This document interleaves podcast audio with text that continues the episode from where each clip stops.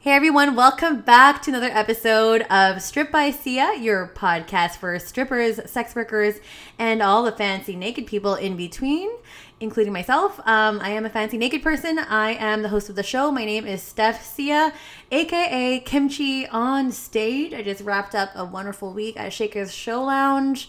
Shout out to all the great people there that came in. Um, it's like Thanksgiving today, and I'm super, super grateful and thankful for everyone that has been listening to the show, giving me great topics to report on and to bring cool guests on to help educate and also to destigmatize the sex industry. And that's basically what this show is about. So every week I bring on different guests um, whether or not they are in porn or in stripping or any type of sex work, um, or maybe they're in the background, maybe they're a producer, a director, or or uh, involved in some other capacity, or maybe they are an ally and they are working to educate um, the masses, just like the guests that I have brought on this week, and I am very excited. So I am super excited to bring Carly Carly McPhee onto the show today. She is a sexual health educator, um, working primarily with youth and with kids, and she is amazing. And it's just really really cool because um, actually in my vanilla job, I work with a sexual health education company, and Carly is my colleague, and it is very rare that my vanilla life and my sex like my sex work life um, intersect. So I am really excited to have these worlds collide and also to bring on the fabulous and very knowledgeable and intellectual Carly McPhee onto the show. Carly, are you there?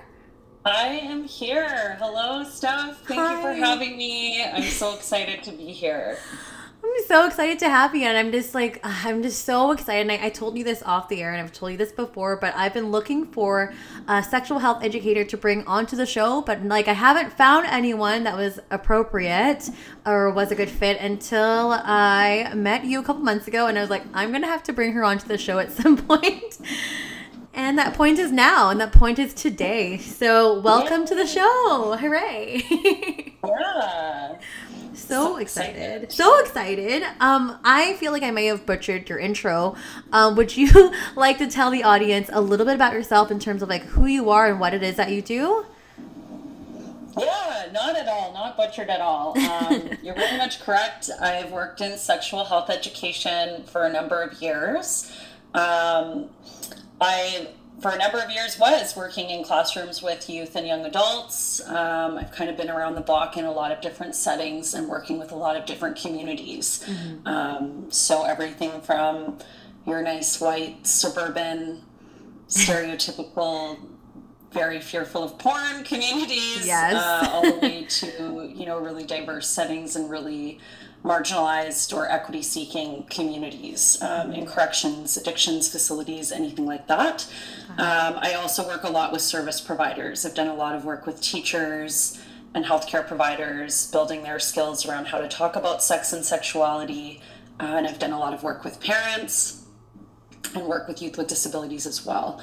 Um, so I've I've been in the game for a while and kind of been here and there. I'm kind of living more in a research space right now, um, and then doing some freelance sexual health education, and of course, um, working in sexual health education, developing key messaging, um, which is where we intersect. Mm-hmm. So it's been so lovely to get to know you, Steph. Yes. Uh, and I'm just really happy to have our conversation today. Me as well. I am like looking forward to just hearing your expertise, the wealth of knowledge that you have uh, to bring to the table here today, because we are talking about porn and um, we're talking about uh, we're gonna be reviewing uh, just briefly a documentary called raised on porn which we'll get into later. But before we start getting into everything in terms of like kids in porn youth in porn effects that might have you know like the fear around it i um did you want to tell the audience a little bit about how you got into sexual health education specifically yeah. Um, so my background, I have a degree in pedagogy, mm-hmm. um, a kinesiology degree in pedagogy. So a lot of my undergraduate education was focused around health education, um, crafting health education. I did a lot of teaching practicums. Um, so from there, I got into a public health career uh, by going to a pizza party, which was random. I went to a pizza party, got a practicum, wound up working in comprehensive school health. Wow. Um, so doing health promotion work in partnership with schools. And I landed a job out of university doing that out in the prairies. Um, and then from there, I was on a temporary contract and I was young and I needed a job and a sexual health team was hiring someone to write them a social media strategy. So they were like, look, you have some health promotion experience, you're a millennial, you know what Facebook is, come on over. uh, and the rest was history. That turned into uh, a job with their sister team, a permanent position, and they made a, a sex ed- educator out of me. Um, and then I went on to do a graduate school program specializing in sexual health. Um, and it just was totally my arena. I just loved it. Uh, I don't think I'll ever leave sexual health. Um, I've then gone on to work in some post secondary institutions, sexual health roles. Um, I've done a lot of resource development for some big, big health organizations. Um, so yeah, I've just been, you know, now I'm slowly but surely chipping away on a comms communications master's degree. So I'm my very gosh. much zoomed in on how do we talk about sexuality? How do we craft messages in a way that can invite people in and really, you know, bolster their skills and build capacity so we have positive sexual health outcomes. Um, I'm very excited to discuss with you about uh, porn's role and kind of the I think, unfair reputation that porn is being assigned these yes. days. Yes, these Um, days and for a long time now. So Yeah, Yeah. I shouldn't even say these days. Yeah, it's always been kind of given this bad rap. totally. Which- Uh, yeah. I mean like with porn and sex work in general, sex sex in general as as a really huge umbrella, usually generally just gets like a really bad rep, uh, negative Mm-hmm. stereotypes.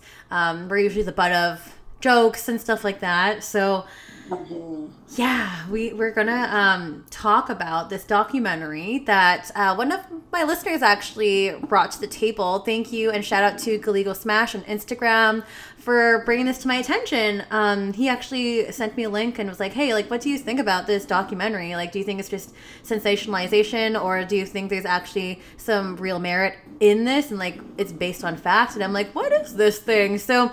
The documentary is called Raised on Porn, and for those who haven't watched it, it's a 37 minute documentary just available on YouTube, which just came out recently. I mean, by the time this recording, uh, by, the, by the time this episode airs out, it's probably been out for about a month. So, for those of you listening, I'm actually just going to go ahead and play the trailer really quick. It's just about a minute and a half or so. So, just to give you a little bit of um, uh, substance, and so you can kind of understand what we're talking about here, just briefly. So, just hang, hang on, bear with me. I'm going to go ahead and press play. Where is it? Here.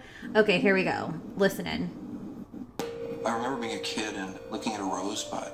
And I remember thinking, oh, well, I want it to open up like a rose, so I'll just pull back all the petals. Now I realize you can't force that. And it's very similar to a child's sexuality. If you try to open those petals too early, they will grow and they will open. But they're not going to be the same person that they would have been. I found porn when I was 11, 12 years old. We're in this playground, and a friend of mine was like, "Hey, Richie, I want to show you a picture." we watched porn and he told me he's like i watch it all the time it's not a big deal but then at some point in it he stopped seeing women as people because porn distorted his whole thinking We are in the midst of the largest unregulated social experiment in human history. because internet porn has the ability to cause addiction-related brain changes. And the free porn, which is the most accessible, is actually the most violent, dehumanizing pornography. That so many young men are now seeing as being normal. This is how it happens. It's like the heroin of pornography. And I'm like, ah, I need to experience what I'm seeing.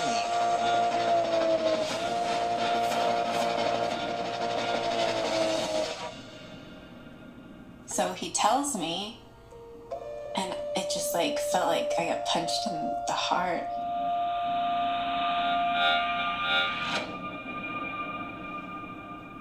Okay, so that's the trailer, and it's like raised on porn, this whole thing, and um, yeah, that, that's just the trailer. That's just the trailer, and I was already getting like a bad feeling. I'm like, is this gonna be good? But luckily, it's only 37 minutes of my life. that wasn't too long or too much of a commitment. But uh, Carly, I want to hear your thoughts. You know, like your your first impressions on one the trailer and two what you thought of the documentary. So, before I comment on this documentary, I'm just going to kind of position where I come from as a sexual health professional and an educator. Um, I work from a comprehensive sexual health education framework, which, if you Google that, um, is kind of the globally accepted best practice of how to how to do sexual health education. Right. Um, and it's very much rooted in the basis that sexuality as a form of identity in a social relationship sense, in a physical pleasure experience and reproductive sense, um, is intrinsically part of being a human being. It's supposed to be there, it's part of the human experience, and there's nothing intrinsically bad about human sexuality or experiencing sexuality. Humans are sexual beings and we experience different phases or different aspects of sexuality our whole life long. Right. So when we hear things about, you know, this this flower metaphor, for example, that the rose is damaged, yes. that someone is damaged forever if they're exposed to sexual material or you know visually sexually stimulating content that it will damage them per like the whole documentary has this sense of permanence Yeah. Right. um, and that's the first thing I really just, you know, disagree with is that sense that you're you're permanently doomed. right. Like sexuality is a lifelong experience. It's mm-hmm. always evolving. It's always changing. You can always come back, Right. even if you do have a, a negative experience. I don't ever want people to feel like their sexuality is over or they're mm-hmm. doomed or there's no there's no way back to having a positive relationship with your sexuality. Right, right. Yeah, that's um that's a good theme actually that you picked up on too because I also picked up on that as well to be like I just feel like they were they were blaming a lot of everything on porn. Um, they were blaming, Oh, yeah. yeah, like literally everything. They were blaming violence against women on porn. They're blaming pedophilia on porn, which they looped in there as well. They're also like blaming Yeah. like men cheating on their wives on porn, like a lot of that. Anyone who knows me, um, people who've been in book clubs with me, and who talk about movies with me, they know I, I consume media with a pretty critical lens. Um, Doesn't mean I don't enjoy media, but I usually go in with my guard quite up and I'm like, come on, show me what you got. Really wow me here. Um, and the red flags that were going through my mind just listening to that trailer, and they did not dispel any of these red flags. They're using highly emotional testimonials that perfectly fit their porn made me do it narrative. Yes. Um, they're relying heavily on disproved and harmful gender stereotypes and sexuality stereotypes. There's no evidence-based research presented. They, you'll notice they only have authors speak on the topic, and anyone can publish a book. Yes. Anyone can publish a book. There's no rigor. There's not the same rigor required to publish a book than there is to get published in an academic paper and have your paper Right. cited, you know, over a thousand times. Like there's a there's a really big difference there in what makes an expert. Yes. Um, and there was no examining other perspectives or other sides. Mm-hmm. Mm-hmm. it's very so- one-sided. To me, those are all red flags that, you know, yes, it's dressed up in a fancy documentary setting, but mm-hmm. those right there tell me, you know, there's probably not a lot of fact behind what they're saying. Agreed. Yeah.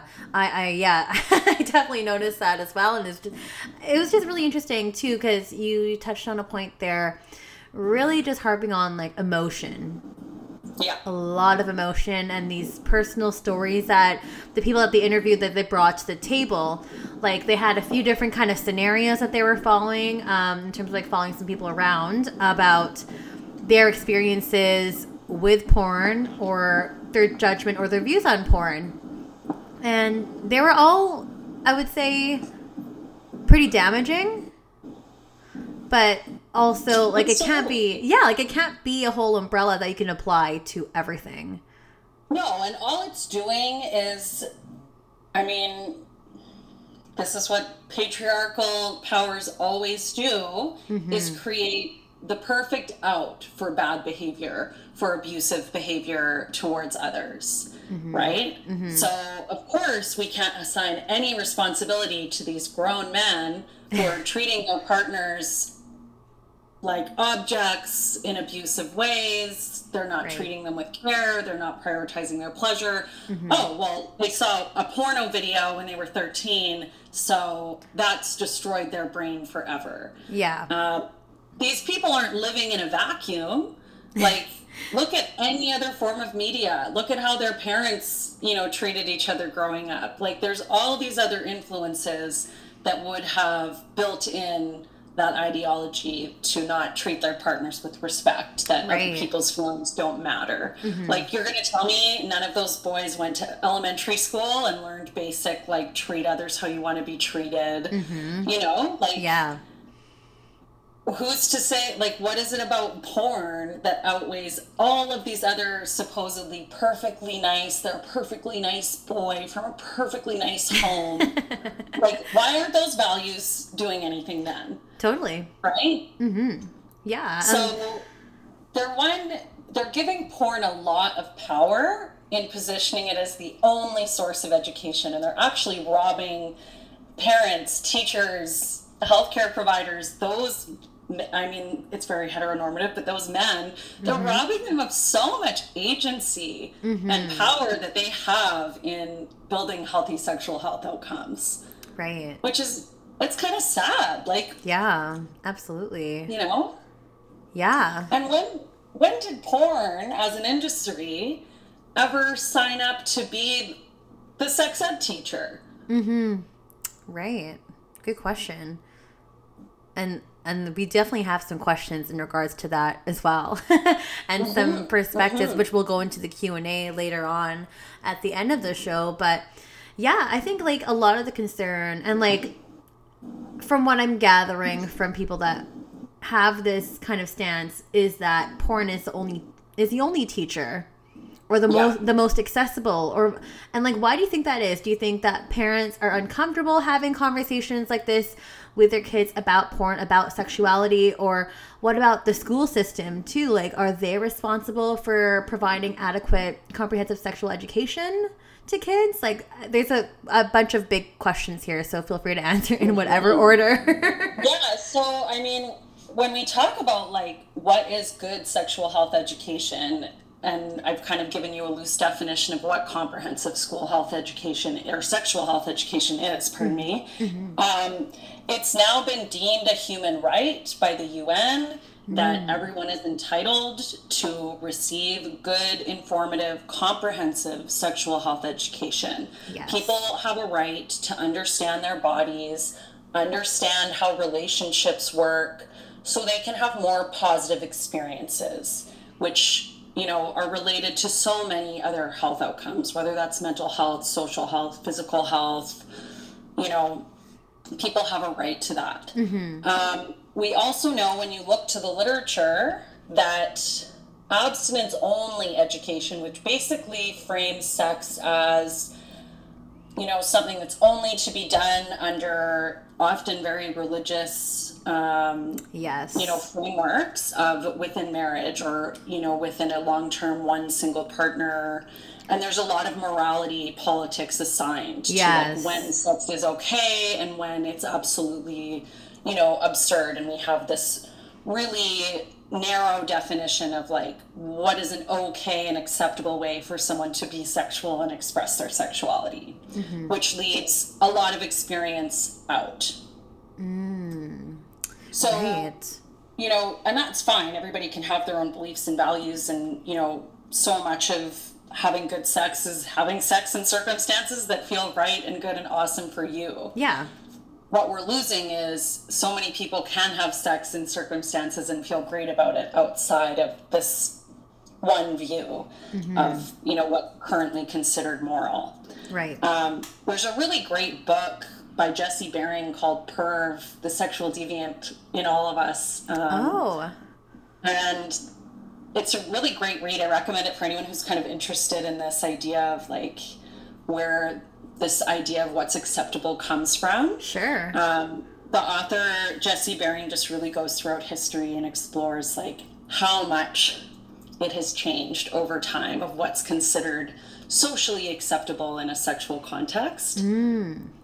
Interesting. Um, but anyways, I'm I'm going on a tangent here, but back to comprehensive sexual health education. That's okay. I'll, I'll plug that. Yeah, I'll plug that into the show notes though. Thank you for that recommendation. It is it is a human right, um, but we're still seeing a lot. You know, even here within Canada, we're seeing a lot of people not meeting that standard.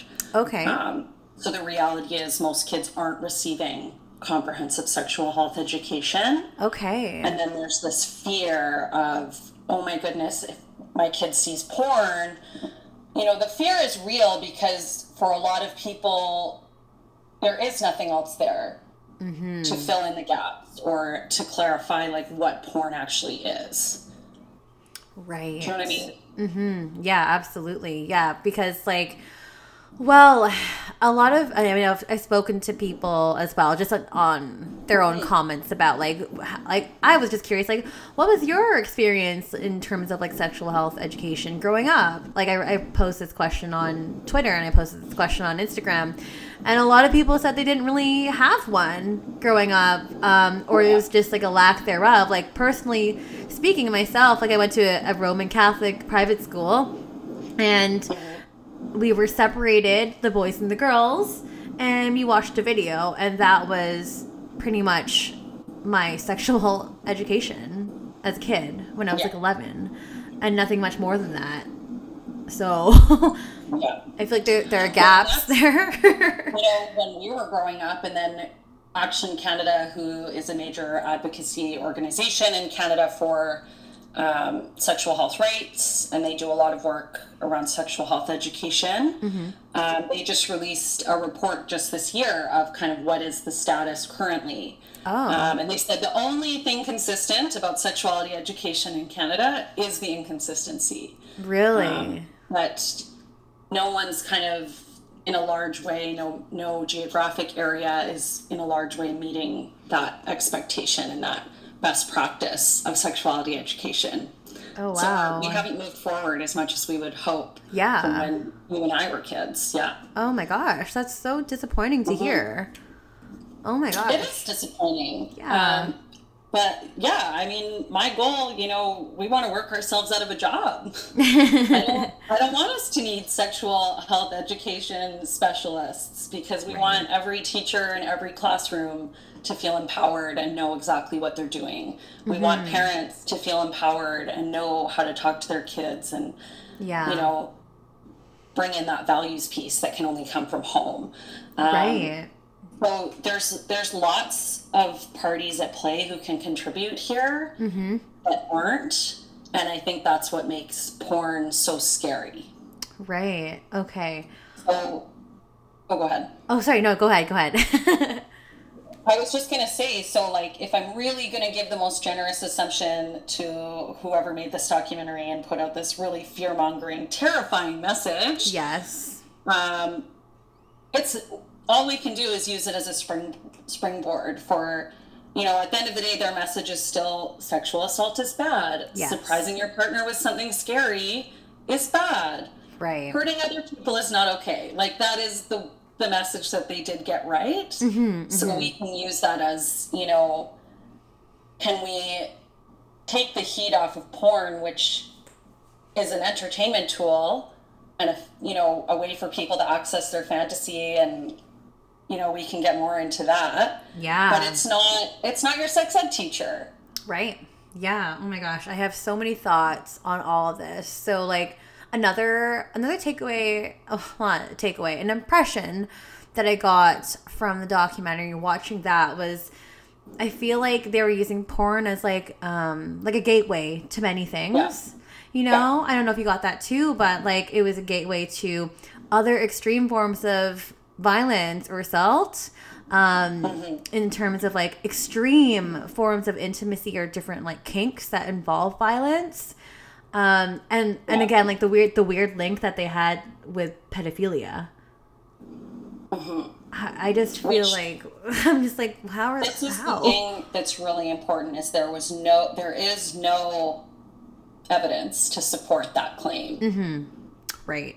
And they're dressing up a false claim with their that's where like you get the really highly emotional stories to draw Right. people in that way. Yeah. So that Exactly. they won't notice. Like there are no research papers. You can go on any any Major database. publication. Yeah. and look at the actual literature that's going through a high standard of rigor to see what's what. Um, and even there, like one paper I could find that had been cited over a hundred times around, they, I know they talked about brain development, youth brain development, and porn use. Okay.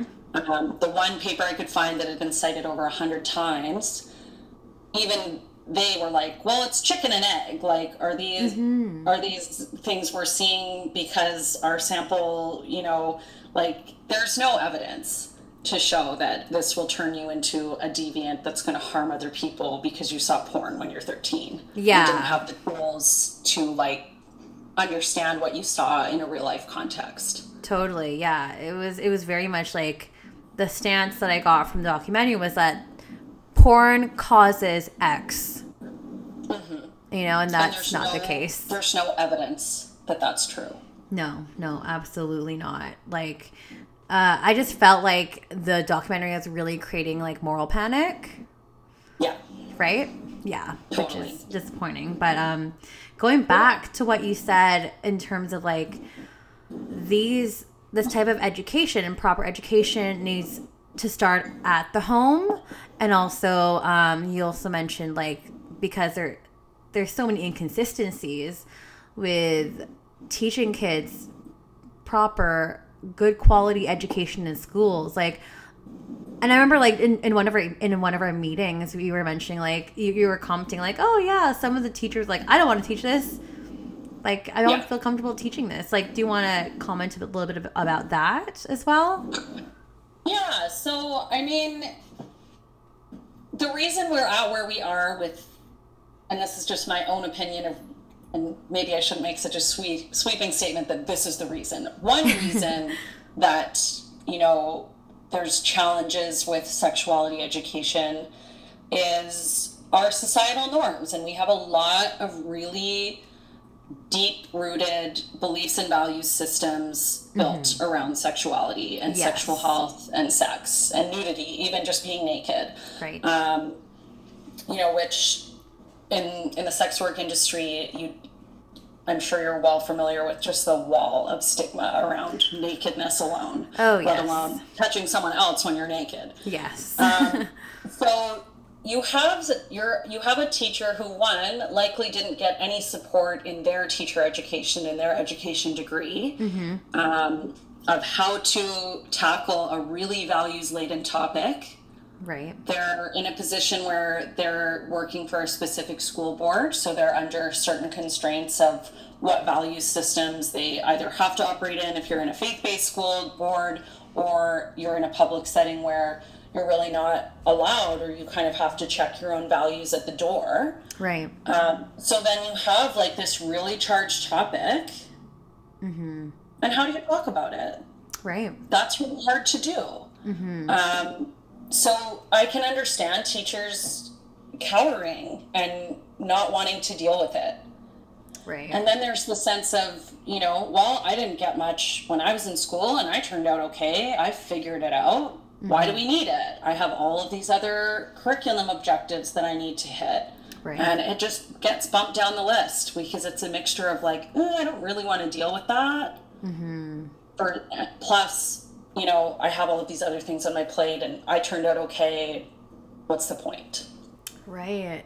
Yeah. So there's lots of different pressures and parameters that teachers have to kind of fit in or conform to, which makes their job not easy. it's it takes skill to navigate like you have a room of 30 kids who are all coming in with different beliefs and values different sexual identities experiences points of view and you're supposed to like moderate that according to you know where your values sit where your school board's values sit mm-hmm. having to calm them down and get them through the rest of their day like it's a lot It's if a you lot. haven't been trained how to manage that and you know find your ways to navigate through that but what we know, what we know, and there's actual research evidence to support this, what we know is when kids do receive comprehensive sexual health education, we see STIs go down, we see unintended pregnancies go down, we see later sexual debut or first time having sex. Uh, when they have all the information, we see all of those negative outcomes that we're afraid of, mm-hmm. that parents are afraid of, that this documentary is capitalizing on. Mm-hmm. We see those numbers go down mm-hmm. because they know what to do. They have all the tools in their toolbox. Right. And the porn piece that comes in is one, teachers are probably like, I can't talk about porn in my classroom. Right. How can I do? I used to work in an office where we worked in sexual health and we would get notices from IT all the time that are like, why are you trying to watch porn at work? And we're like, it's work related. I'm answering a grade seven student's question box question. Like, like Google search history is weird, but you know, this is the work. Yeah. So there's all these built-in layers of like, with porn especially, like you can't talk about porn, you can't bring up porn, you can't address porn. Right. But you need to. Absolutely. Kids have access to the internet. It's intrinsically part of their world now. So we need the sexual health education piece and the media literacy piece have to come together, Right. which is kind of a sophisticated thing to teach or to bring in Right. for you. But it's essential. Mm-hmm. And that's the problem, not porn existing. Because there's lots of people who use porn and are perfectly normal and fine and happy, healthy relationships. And, you know, porn's fun. Totally. It's something great for them to use. It's not the problem. It's a smokescreen in front of how do we deal with this mess of media literacy, comprehensive sexual health education, and I don't know where to start that's going on Yeah. behind it. Totally. So, like, where do you think, like, how can we bridge the gap between that and, like, who's responsible for that? Would you say? That's an interesting question. And personally, I'm of the mind that, you know, it takes a village. Uh-huh. I think, you know, there's pieces that teachers can realistically do with the right support, the right training, the right resources. You have to set teachers up for success to Yes. implement that comprehensive sexual health education. Right. Teachers are some of the busiest people. They get like five minutes to eat their lunch. They're supervising detention at lunchtime. They got bus duty. Like, Yeah. you got to make things really easy for teachers. Mm-hmm. You really have to set them up for success. Parents and families can really bring in that values piece of what are your values at home? Mm-hmm. How does that relay into your sexual decision making and your relationships and how you treat other people? Right. like that is something that can come from home um, you know then there's holding like the media accountable right. you know what you know everything from and i'm not an expert in any of these things but like movie ratings what's appropriate mm-hmm. when are we going to start challenging these like really harmful stereotypes being so steeped into every type of media Yeah. Yeah. I'm a nerd and I still watch Riverdale because I want to know what teens are watching. It's a terrible show. Yes. But like they, you know, it's it's 2021 and they have the characters like, you know, they're just using all of these women as objects. Mm-hmm. And it's annoying to watch because it's just like these kids need time. The teen years, they need time to understand how things work and that porn doesn't feel do- doesn't looks different than how sex feels Yes. and how relationships feel Great. Great point. and there's time to build that understanding so i know one of our questions today. Can I jump to this question? Yeah. Do you want to go right into questions? Because we can also do that too. Or do you want to like? Yeah. Sure. Yeah. I mean, there's Um, a whole bunch of questions, but let's let's do it. This was the question. Um, like, should there be approved websites for under 18 Right. year olds? Do you want to read that question? yeah, it's the first one, so let's do it. Okay, great. Oh yeah, maybe I should just read out the question. Yeah. so we- what's your, I know you have the full question. yes, I have full questions here. Sorry, everyone listening. We we actually pre-screened some questions earlier just to make sure they're all appropriate. But um, the question here comes from a listener. They're asking, should there be porn-approved websites for 18 years old and under? Um, and they mentioned that they're going to find it anyways. And Carly, what's your thought on that? I think they're right that it's out there, and the chances of a kid who's using the internet seeing naked people is the chances almost 100% that they're going to see that Mm-hmm. Definitely. probably by the time there's research that like you know most kids by the time they're 13 have had porn come across the screen at least once Right. um, usually uninvited but still I think instead of a website that's like 18 and under approved, because then you're just getting into like, well, according to who? Like Yeah. whose value? Totally. Which then we're kind of right back to like demonizing certain types of porn or certain images and not others. yeah. I'm like, could we like have them complete their sexual health education to a comprehensive best practice standard? But in real life, that's probably not possible. Mm-hmm. To like have them complete a quiz or something before they're like going into a porn website. Right. Um, but yeah, I think there is just that. This is where this flower analogy from that documentary really bothers me. Is mm-hmm. that like it's too late if they've already seen it. Like mm. they're they're lost and they're just going to become this monster sexual deviant that's hurting other people. Right. No, like. So you saw some porn. Let's talk about it. Let's Yeah. unpack what you saw. Let's understand. Just like when you watch a movie and someone gets invited to a party, they don't show you all the back and forth of like, well, I'm one block over, I'm lost. Where's your, what's the address? I'm lost. And like Yeah. all the minute details of making plans because that's boring. They Yeah. just get you to the party because that's more interesting to watch. Of course. It's the highlight reel. Yeah. And exactly. Real life, there's all of these other things that take place, like having your consent conversations. You know, Mm-hmm. someone farted and you have to laugh about it and then get back to it or whatever happens. yeah. Porn just takes that out, and that's the fun of porn.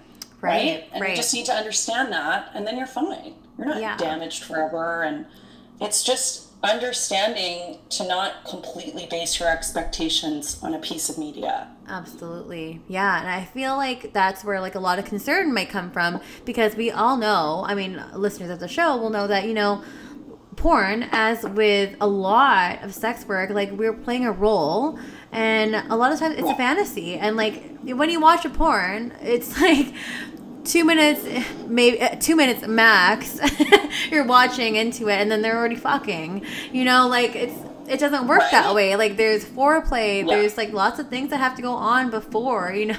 like, it's not just like boom, we're ready to go and she's wet already. Like it just doesn't work that way. But uh, I mean, there's a lack of understanding there when it comes to kids and, and to youth and that they think that is what reality is. Right? So Which, you know, very much is like, I wish people would just leave porn alone to be that, to be mm-hmm. what it is, which is fantasy and fun and, you know, just giving everybody a break mentally to take the hiccups out of it and just enjoy the highlight reel, mm-hmm. right? yeah. Exactly. like we don't have to we don't have to put porn in the sex ed bucket Right. Right. Yeah. Do you find, and this is a question just randomly for you, do you find that porn is usually discussed and like intermingled in sex education? it depends where you are and again like who's doing the educating and what constraints they're under so i've been in mm. circumstances where you know, I'm really hoping someone asks me in the question box because then I'm allowed to talk about it because I'm answering someone's specific question. Okay. And then I can be, you know, mindful to make sure I'm giving a full comprehensive answer to give anyone in the classroom who might be wondering about porn or who might already be watching porn Mm-hmm. some context and some information. Totally. Um, but is it born? Is it built into curriculum objectives? Not necessarily. Right. Is it something we could easily build into curriculum objectives? Absolutely. There's Mm-hmm. so much education going on around media literacy these days. Mm-hmm. Why can't we make you know sexualized media part of that conversation? Hmm. Good point. That's a really great question because sex is everywhere, whether we like it or not, right? So, Yeah. Uh, another That's- question. Sorry, continue. I have so many questions. Go ahead. Go ahead. let's let's keep trucking. Yeah, I mean, like along with that, I mean, along with this question too, when you say like, let's talk about it, and like, if you do get a question from a from some like a young adult or a child or something asking about porn, like, how would you approach that conversation? Like, just really brief spark notes. I know you can't get into all of it Yeah, I today. mean, questions around sexuality you're usually getting like you can kind of file them into different folders. Okay. you have your permission seeking questions where someone might say you know is it okay if someone watches porn every night before they go to bed? You might get um, just like straight clarification or kind of myth busting questions like i heard porn will melt your brain. Is that true? Right. um, or you might get you know the like shock value questions which you can still turn into a really teachable moment. Like Right. can you explain what you know a hot carl is? I saw it in a porn movie. Um, which you know if you're in a junior high class you can probably guess why they're asking that question but you can still answer it. Right. Um, so, you know, a formula I use to answer questions is one, I'm going to define the terms in that question. Mm-hmm. I'm going to provide, if it's something that might be upsetting to students, I'm going to provide a like, hey, we're going to talk about, you know, something that might involve gender based violence or intimate partner violence. Right. Um, you know, and give them a, a heads up at the beginning of the class and before that question comes up. Mm-hmm. Define all of your terms of like, what is porn? Right. You can add in like why people use porn and then just really like break it down for them. And then you can bring in that media literacy piece of you know let's not confuse porn as an instruction manual. Porn is a form of entertainment.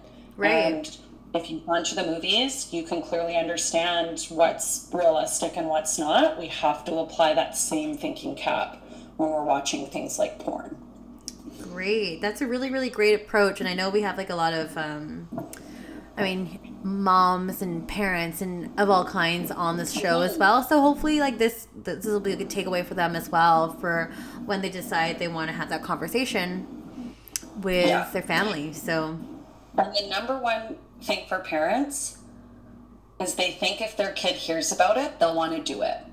And that's actually like there's evidence, there's research to show it's actually the opposite. Oh, wow, that's and really when kids know what someone's talking about, if someone's asking them to do a certain sex act or if someone's talking to them about something, Mm-hmm. them having the knowledge and understanding what the heck someone's talking about puts the decision making power back in that kid's hands. Like then they can make a fully informed, Informed decision, decision. for themselves rather than being like, yeah, okay, that's not like I have no idea what you're talking about, but I don't want to be embarrassing and say I don't know. I guess I'll just go along with it and see what happens. Right. That's where you're getting into cross boundary territory. Mm-hmm. People are getting upset, and it's not okay, right? Right. Absolutely. Information is power. Okay. That is a great, oh my gosh, such an in depth answer to that question. And there's still lots of questions here. So why not? I gotta keep. Try and keep it a little bit a bit shorter. No, no, no. I love it. Keep going. I like the full detail. My listeners also like full detail as well. So please keep going. I don't have anything after this anyway, so it's all good. Um, and this one is more okay. So some context here. This question is asking, um, please share websites of good, real people having consensual sex. And I'll read you actually the, more of the paragraph here. So they said I tried to think of a question that might not come up in your interview, but I know of a couple sites describing what I asked, but it might be useful to share with the audience. So, um, they were saying basically, this person was saying, um, I was allowed to watch and read whatever I wanted growing up without discussion, like without any open discussions about sex uh, with their parents. So, like adult magazines, R rated movies, porn. And all that was his sex education. And all he learned in school was how to put a condom on a banana and what STDs can do to your body. So, Yeah. yeah, he's wondering if there, if you have any good resources on, like in terms of websites of good people, good real people having consensual sex. If you know any. Yeah. Um, I mean, I'm not a porn expert by any means. I think the things that come to mind for me is one, like, a lot of porn, like you hear the term ethical porn being Yes. thrown around a lot. Yes. Um, most porn is ethical porn. Most Yeah. porn is planned in advance. Everyone is there by choice. They're being paid, and you know they know exactly what's coming their way. Um, the porn industry is not running on exploitation in the sense of you know people being forced into the porn industry. Right. Um, there are people lining up down the block who want to work in that industry. So you know, most porn is consenting adults doing things. Right. Um, one website I know of that just has kind of a lighter touch, and they just really show a little bit more of like the the before and the getting warmed up and the consent piece. Mhm. Um, Lesco is a great website. I think that's how you say it. okay. Um, I can message you the website after to make sure we get the name right. Yeah, for sure. And we'll, we'll plug it in Um, the show notes as well. But the other thing I'll say is, in addition to finding porn that shows, you know, more realistic expectations of sex, um, educating yourself on sex and sexual health is important. Um, so Yes. a great website for Canadians is Sex and You, the letter U dot ca. Mhm. Um, it's written by the Society of Obstetrics and Gynecology of Canada. So the best experts we have in this country write that website. Um, so that's the education piece to go with with the porn. Excellent. Yeah, I mean, if I can share a little bit too, I know of like X Confessions. Yeah, I know X Confessions is one of them. It's more like indie style porn. So if you're into that, um, you could also check that out. Um, Lust Cinema is another one. It's more like feature length films available if you're into that. It just depends on what you're looking for. Um, if I can just think of like grassroots things, you could also uh, subscribe to your favorite OnlyFans creators, um, including myself, and um, like ManyVids, stuff like that. Like there's a lot of, of great porn out there um, that is available to you. Like a lot of people are probably trying to think or look for a website like Pornhub um, or the equivalent of Pornhub in an ethical kind of manner. But as Carly said, a lot of it is consensual. And if you need to hear more information on uh, porn, I do have some great episodes, including the one with Jesse Black, um, to give you a bit of um, context there, as well as the the one from last week or a couple weeks ago with Malcolm Lovejoy, um, Carla Lane, like lot uh, Samantha Mack. Like I've done many interviews on um, porn stars and what their experiences have been, what goes on behind the scenes and it's not just like as carly mentioned it's not as exploitive as you might think or like what mia khalifa might say or claim. Um, a lot of it is like two consensual adults having a great time on film. So fyi and i'll plug i'll plug some of those links in the show notes if you haven't checked it out already. So so that's that. Um, i guess we'll continue on the questions because there's just so many um, why Yeah. yeah. The next question is why don't parents have parental controls on all of their kids' devices? Um, it's a it's a great question, um, and I know there's like kind of different camps or opinions on parental blocks, Right. um, which is a whole conversation that we probably won't go into. Um, yes. But I mean, I imagine there's a, a variety of reasons. One, oh my gosh, there's just so many apps now. Uh-huh. Um, yes. a lot of parental blocks don't really you know, actually accomplish what they say they can accomplish. Um, you know, look at this Facebook whistleblower that we're seeing Yeah. uh, in the news these days, right? Like, there's just not there's not a sophisticated enough net in place to keep everything out Right. um, according to that maybe that family standards uh, and also you know not every parent knows everything their kid is on Mm-hmm. there's new apps all the time Yes. um, and who knows who parents don't necessarily know everywhere their kids are spending time online Mm-hmm. um, yeah and things sneak through Yeah. And that's the thing, as you mentioned, there's just there's so much innovation nowadays and there's too many things coming out and you just don't know what websites or what apps your kid might be on. So it's really, really, really hard to try and regulate all of that.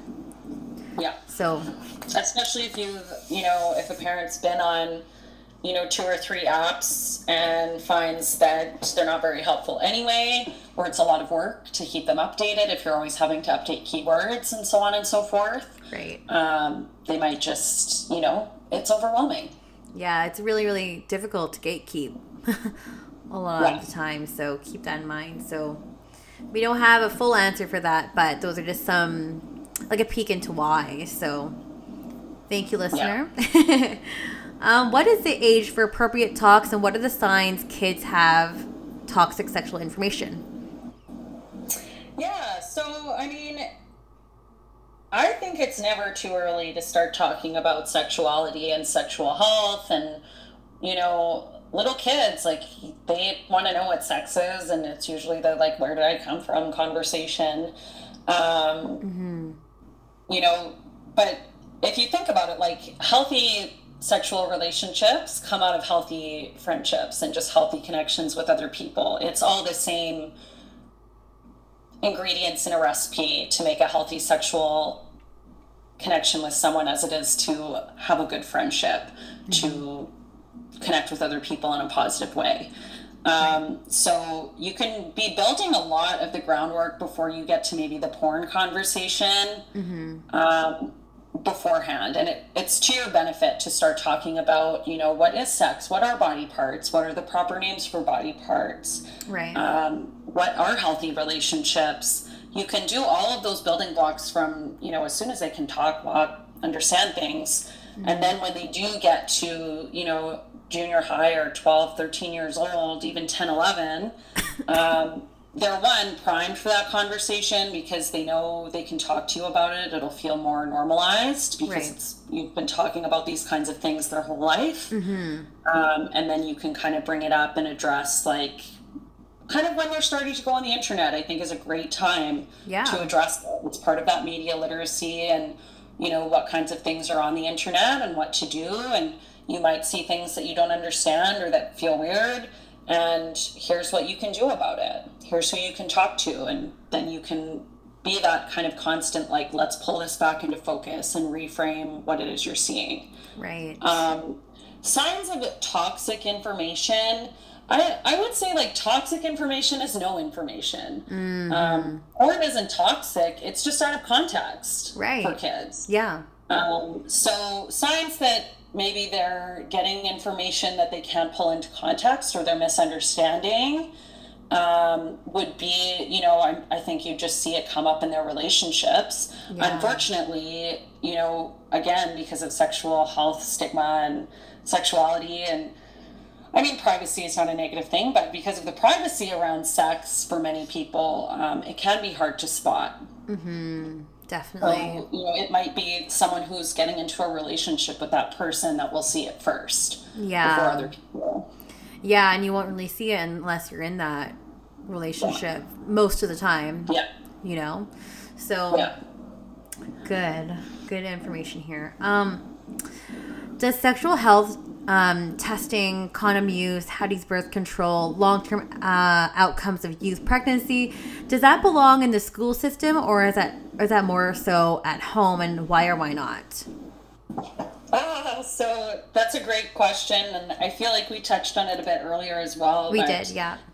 It's very. I mean that that is the question, right? Mm-hmm, Is for in North. I'm speaking in a North American context here because that's where I work and where I live. Um, that's where we're really stuck. Um, and if you look at the states, it's very interesting um, seeing that some states are very much swinging towards comprehensive sexual health education and saying, like, this absolutely belongs in schools. Um, schools really working to engage parents. Um, and then you have like this abstinence only, like, we're going to teach this just from a like, you don't need to know about that. It's not important for you. Yeah. Just don't do it Yeah. um, which then would be coming from school and home. I think having school and home together, working together to fill in the different pieces of the puzzle, or everybody doing the whole thing, that's great. yeah. Um, you know, I think the more places we can get positive, comprehensive sexual health information. I used to teach a brownies group and I would go in and do their puberty badge with them. Like, that's a community group where they were kind of working some sexual health education in. Wow. Um, yeah, so it was really cool. And, like, you know, that's a bunch of kiddos that maybe their teacher at school wasn't doing that for them, Right. but there was another access point where we could get them some great info. That's great. Um, so yeah, I'm very much the school of it takes a village, and the more places that they're one seeing consistent information, they're more likely to absorb it. They're more likely to believe it um, and incorporate it into real behaviors. Yeah, no, I agree. I agree. I, I think it definitely requires many adults and also their peers too to help, you know, facilitate this type of education in a really meaningful way.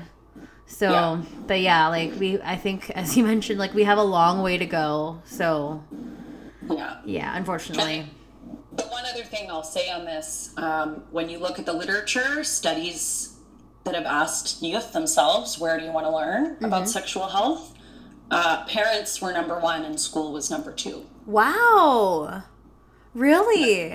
Wow. So, like that's parents' invitation in. Like Yeah. your kids want those conversations. They want to find a way to learn from you. So, and there's lots of resources out there to help kind of create that environment at home. Totally. Wow, that's that's really surprising to hear for me, but also really heartwarming and yeah. Yeah, Yeah. it's nice, isn't it? Totally. Wow. Very cool. Yeah.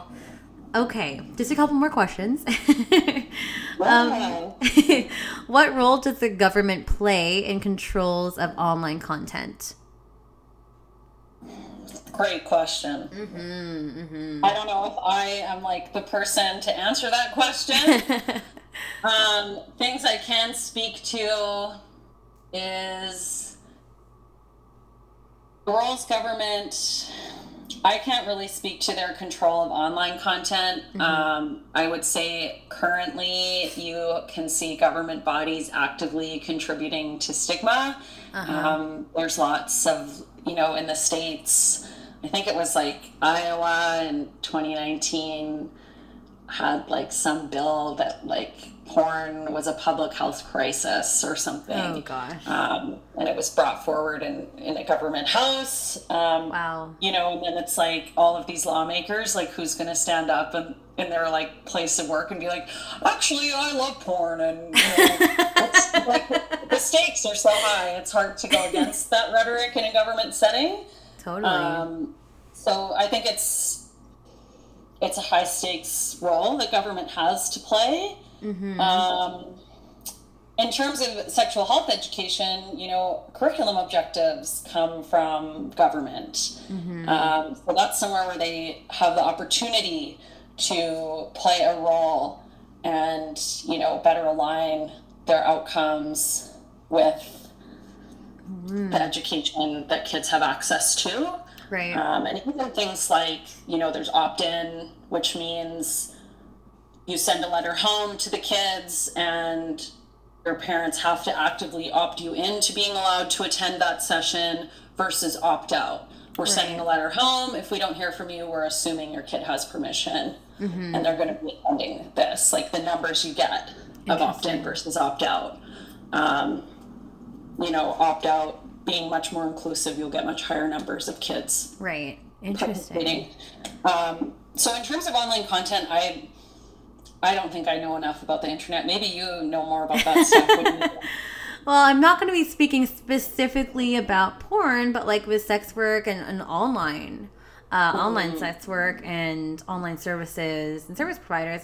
Uh, we have discussed it ad nauseum on this podcast. on this podcast about um, laws, especially in American laws, in terms of like Sosta Festa. Um, those Right. bills. We also have. We, were, we also spoke about um, Section 230 as well on the podcast with Reese Piper. Um, those are all American laws that really kind of bar sex work. Um, and in terms of more so uh, full service providers. Um, ads online like those can't exist anymore as we all know Right. yeah and then uh, in the canadian context i mean we have bill c36 which again was enacted in 2014 um, that also prevents from like the advertising of sexual services online it, is like in a similar vein. And I know we were speaking about a similar law with the episode with Samantha Knox about uh, Ontario trying to get a bill passed that's very, very, very similar to uh, as well. Sorry, um, FOSTA SESTA as well. That was uh, just a few months ago that I did that episode. So go back and listen to those. There's there's huge episodes dedicated to those topics. Um, both in season three and season two. So Interesting. yeah, I'm curious, like we're seeing in the states, like the government kind of beefing with big social media too right mm-hmm. now, and I'm really, I think that'll be really interesting to see how that shakes out because that'll Yeah. really shape how much agency the government does have because so much porn is you know owned and housed and streamed by private entities, Entities. right?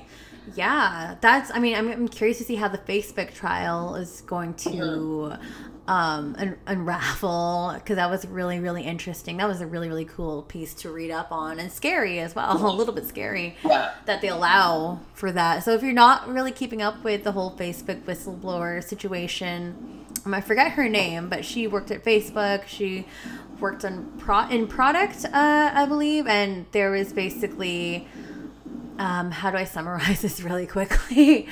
um, they were allowing for the algorithm to kind of encourage um, harmful content or, or content that would encourage uh, harmful behavior in youth or kids, like in spe- specifically Mm-hmm. Yeah, around like a lot around you know negative mental health outcomes and Yes. body image issues. Yes, lots of that. Mhm. So I am really curious to see how what what the outcome of that's going to be. Um, I, I'm I forgot to say earlier too, not so much government, but also we were really speaking a lot recently in this season about um, big banks controlling and have a, having a lot of control in terms of online content, as we saw with the OnlyFans debacle, uh, what we saw with Pornhub. Yeah, like Pornhub taking a bunch of their videos out because of Mastercard and Visa drawing out as payment processors. So that's those are huge, huge, huge um,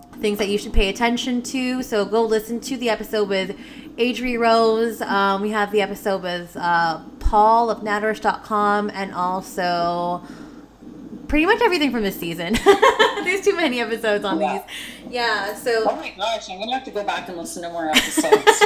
Uh, you're, you're digging in. I love it. there's a lot of topics. There's a lot of stuff that affects us, right? So, Yeah. gosh, sorry for the big tangent there. I kind of took over. Oh, I think like uh, policy. I, I would be interested to hear what like a policy expert has to say about all of this. Oh yeah, yeah. I mean, I'd have to bring on more guests. I mean, we we, we brought on some different professors from like um, York U and Simon Fraser. Um, where else? Who else did I bring on? Florida State on what's happening with um, different types of legislation and policy policy making as well. So I'll I'll send you some links privately. But yeah, um, or for anyone else listening. Yeah. But sorry to hijack the conversation there. There is one more question left as well. So, um, this person's asking Does porn belong in our face versus back channels like IRC? So, how I'm uh, considering this question is, is like, does porn belong in the mainstream or does it belong underground? So these are the two things I'm thinking about. Is one like kink communities, fringe communities, or um, part of like what makes them fun and exciting for people is that they're not mainstream. Mm-hmm. Like that, you know, living on the outside, you know, the challenge of like finding other people who are into what you're into is kind of part of the rush for some kink communities and i totally respect that and i i think there's some people who actually really want to stay Mm-hmm. out of the mainstream for that reason it's part of their culture Mm-hmm. in whatever kind of sexual community they're identifying with Right. then again like porn kind of already is in everyone's face like it's really easy to find porn it comes across everybody's screen pretty Right. much any i feel like i just see porn like on my screen maybe it's because i work in sexual health and i'm on a lot of sexuality related websites or whatever um, but porn when i'm not looking for it uh, comes up a lot Yeah. so it kind of is already in our face. Um, I think I want people to have the tools to be able to choose how much they want porn in their face or how much they don't. right. Um, but also to feel equipped to deal with it when it does pop up. Right. That's what I Fair. want. And I know that's not an exact answer to their questions, but No, I also don't think I'm the person to decide where porn belongs. Yeah. That's up to your own agency and their your own Yeah. Responsibility on in terms of like what you consume, how much you consume. Yeah. right and i think Exactly. yeah like and there has to be some kind of re- i think there has to be some kind of responsibility like you need to be you need to be able to understand like what you are consuming Yeah. You I think that literacy piece is huge and Yeah. that will hopefully take the heat or the demonizing off of porn. yeah hopefully fingers crossed Yeah. that it like moves in the correct direction Yeah, we're, we're trying. yeah We're trying. Well- well we finally made it through all the questions and before i let you go where can we find you Ah, yes. Well, one, thank you so much for having me, Steph. Um, You're so You're such a welcome. brilliant, a brilliant mind, and you know, doing such a great thing with your podcast. So I'm just honored to be here. thank you Um, you're you're catching me in the middle of a, a rebrand of my own sexual health education services, um, but I can give you an email if folks have more questions for me. Um, they can reach me at carly.mcphee at thewholeshebang.ca. i love it Um, yeah, because that's comprehensive. Like the she S H E is sexual health education, and I do the whole darn thing, comprehensive sexual health education. there we go there we Um, yeah, so you know, I'm really moving into more of a service provider, parents, teachers, capacity building space. Um, but I do still do um, individual sexual health education sessions, um, particularly with youth with diverse abilities. Um, I do a lot of like, if you've ever seen the show, um, what is it, Dating on the Spectrum? oh yeah no i know i know what you're talking about yeah, Yeah, a lot of, like dating coaching and building those skills. Um, but yeah, I'm around. I work in sexual health. Um, I'll have my website up under thewholeshebang.ca very shortly. Yay. Um, yeah, you can find me there. Perfect. Well, it was so much fun chatting with you. I'm sure we could have chatted for another hour easily. Oh my gosh, yeah. Holy, we didn't even talk about porn addiction, and that's a whole other thing. and that's a whole other thing too. I mean, there's so many different tangents and Yeah. avenues that we can go down. I mean, again, we might have to bring you on for another episode for part two, but we'll see. Yeah. It was such a nice conversation, nice hour long conversation we had here. Carly, thank you so much for joining me today on the show. Really, really appreciate it. Thanks for having me. Anytime. My pleasure. And everyone else listening here, it's new episodes every single Sunday. It's Strip by Sia on Twitter, uh, Strip by Sia on Instagram, as well as my personal, which is Sia Steph. And new episodes coming at you every single Sunday. And we'll catch everyone in for another episode next week. Thank you so much, Carly. Thank you. Take right. care. Bye. Bye, bye, bye, bye.